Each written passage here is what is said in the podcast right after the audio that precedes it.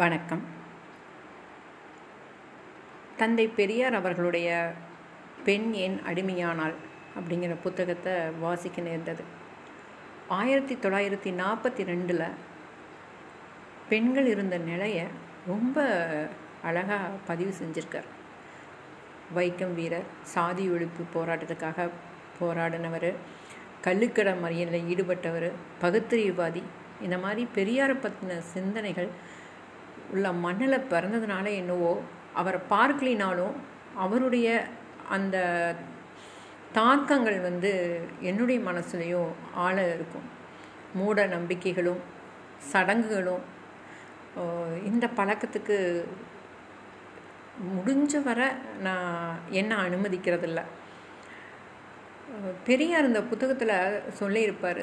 பத்து தலைப்பில் சொல்லியிருப்பார். காதல் காதல். காதல் எப்படி உருவாகுது? அது என்ன ஒருத்தர் மேலே காதல் வந்துடுச்சுன்னா மறுபடியும் காதல் வரவே வராதா? அந்த ஒருத்தர் மேலேயே தான் காதல் இருக்குமா? அப்படிங்கிற மாதிரி கேட்டிருப்பார். காதல் வரும்.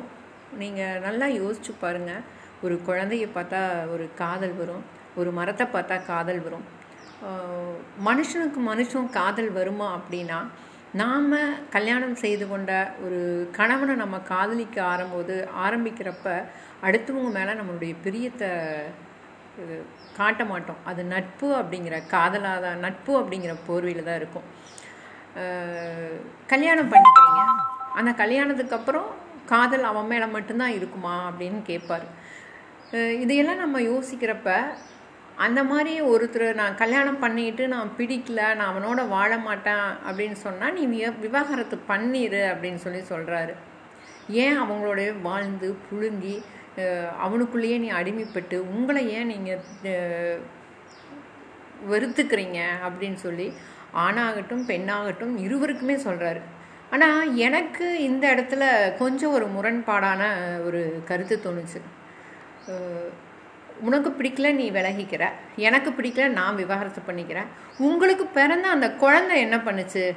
அப்படின்னு சொல்லி நம்ம கேட்குறப்ப மனசுக்குள்ளே வர்றப்ப கடைசியாக ஒரு அத்தியாயத்தில் சொல்லியிருப்பார். பெண்கள் ஏன் அவ்வளோ சீக்கிரம் நீங்கள் குழந்தை பெற்றுக்கிறீங்க குழந்தை பெற்றுக்கிறத தடுத்துருங்க அப்படிங்கிற மாதிரி சொல்லியிருப்பார். இன்றைக்கி குழந்தை இல்லை அப்படின்னா எத்தனை கஷ்டம் எத்தனை போராட்டம் வாழ்க்கையில்?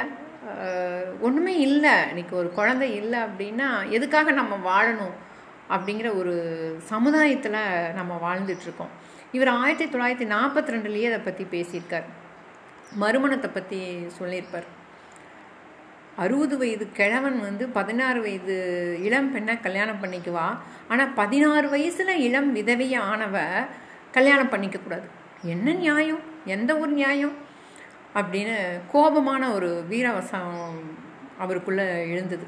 அப்போ தன்னுடைய சகோதரியனுடைய பொண்ணுக்கு பதினாறு வயசில் கல்யாணம் பண்ணினதுக்கப்புறம் விதவி ஆயிடுறாங்க அவங்க வீட்டில் இருக்கிறவங்க அவளுக்கு பாலிய விவாகத்தை மறுபடியும் மறுமணம் செய்கிறத ஏற்றுக்கவே மாட்டேங்கிறாங்க. இவர் அதுக்கப்புறம் அந்த பொண்ணை வெளியில் கூட்டிகிட்டு போய் வச்சு யாருக்கும் தெரியாமல் வச்சுருந்து அந்த பொண்ணுக்கு கல்யாணத்தை பண்ணி வச்சிட்றாங்க அதுக்கப்புறம் அந்த பொண்ணு வந்து ஒரு குழந்தை பிறந்ததுக்கப்புறம் மறுபடியும் அவருடைய கணவன் வந்து இறந்துடுறாங்க ஆனால் அந்த குழந்தையை வச்சு அந்த பொண்ணு தன்னுடைய வாழ்க்கையை சுகமாக்குறா அப்படிங்கிற மாதிரி சொல்லியிருப்பார். நிறையா இடங்களில் யோசிக்க வைக்கிறார். சொத்து உரிமை வேணும் அப்படின்னு சொன்னதை நம்ம இன்னைக்கு நிறைவேற்றியிருக்கோம். பெண்களுக்கு கல்வி அறிவு வேணும் அப்படின்னு சொன்னதை மறுமணத்தை இது எல்லாமே நம்ம இந்த காலகட்டத்தில் ரெண்டாயிரத்தி இருபத்தி ஒன்றில் நிற்கிறப்ப பார்த்தீங்கன்னா நிறைய விஷயங்கள் நடந்தேறி இருக்குது பெண்கள் தங்களுக்குள்ள எல்லா விதமான முடிவையும் எடுக்கிறாங்க. விவாகரத்து அப்படிங்கிறது கூட இன்னைக்கு வந்திருக்கு. உனக்கு பிடிச்சா வாழ பிடிக்கலினா விலகிப்போ அப்படிங்கிற நிலமையில் இன்னைக்கு வந்திருக்காங்க. மனுஷன் ஆயிரத்தி தொள்ளாயிரத்தி நாற்பத்தி ரெண்டுலேயே எப்படியெல்லாம் பெண்களுக்காக யோசிச்சிருக்காரு அப்படின்னு பார்க்குறப்ப ரொம்ப உணர்வு பூர்வமாக இந்த கட்டுரை என்னால் வாசிக்க முடிஞ்சிச்சு. பெண் ஏன் அடிமையானார்?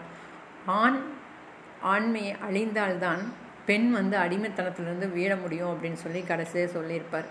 ஆண்மைங்கிற ஒரு போர்வையை அவனுக்குள்ளே கொடுத்ததுனால தான் பெண் அப்படிங்கிறவளை அடிமைப்படுத்தியிருக்காங்க. பெண்ணை வந்து சுதந்திரம் கொடுக்குறேன் சுதந்திரம் கொடுக்குறான் அப்படின்னு சொல்லியே இந்த ஆண்கள் வந்து அடிமைப்படுத்திக்கிறாங்க அப்படின்னு சொல்லி ரொம்ப அழகாக சொல்லியிருப்பார். யோசித்து பார்க்குறப்ப அதை அந்த மாதிரி தான் தோணுது ஒரு வீட்டு வேலை செய்கிறதுல கூட ஏன் பகிர்தல் வர்றதில்லை நமக்கு? அது பெண் மட்டுமே தான் செய்யணும்னு என்ன இருக்குது ஆண் அப்படிங்கிற ஆண்மை அப்படிங்கிற ஒரு இது ஆண்னா நீ வீட்டு வேலை செய்யக்கூடாது. அது எங்கே ஆரம்பிக்குது? நம்ம வீட்டில் நம்ம குடும்பத்தில் நம்ம அம்மா அப்பா பெண்கள் தான் அதை சொல்லி வளர்க்குறோம். ஆண் அப்படின்னா இந்த வேலையை செய்யணும். பெண் அப்படின்னா இந்த வேலை செய்யணும். ஏன்னா ஆண் அப்படிங்கிறவன் வீரம் நிறைஞ்சவன். பெண் அப்படிங்கிறவ பெண்மையிலையும் அமைதியிலையும் பொறுமையிலையும் சிகரமானவ. இப்படி தான் நம்ம சொல்லி சொல்லி நம்ம குடும்பத்தை வளர்த்தி ஆளாக்கியிருக்காங்க. அப்போ இந்த காலகட்டத்தில் ஆண்களை வந்து உயர்த்தி வை- வை- வைத்த சமூகம் பெண்களை வந்து அவங்களுக்கு கீழேயே இருக்க பழகி வைக்கிறது.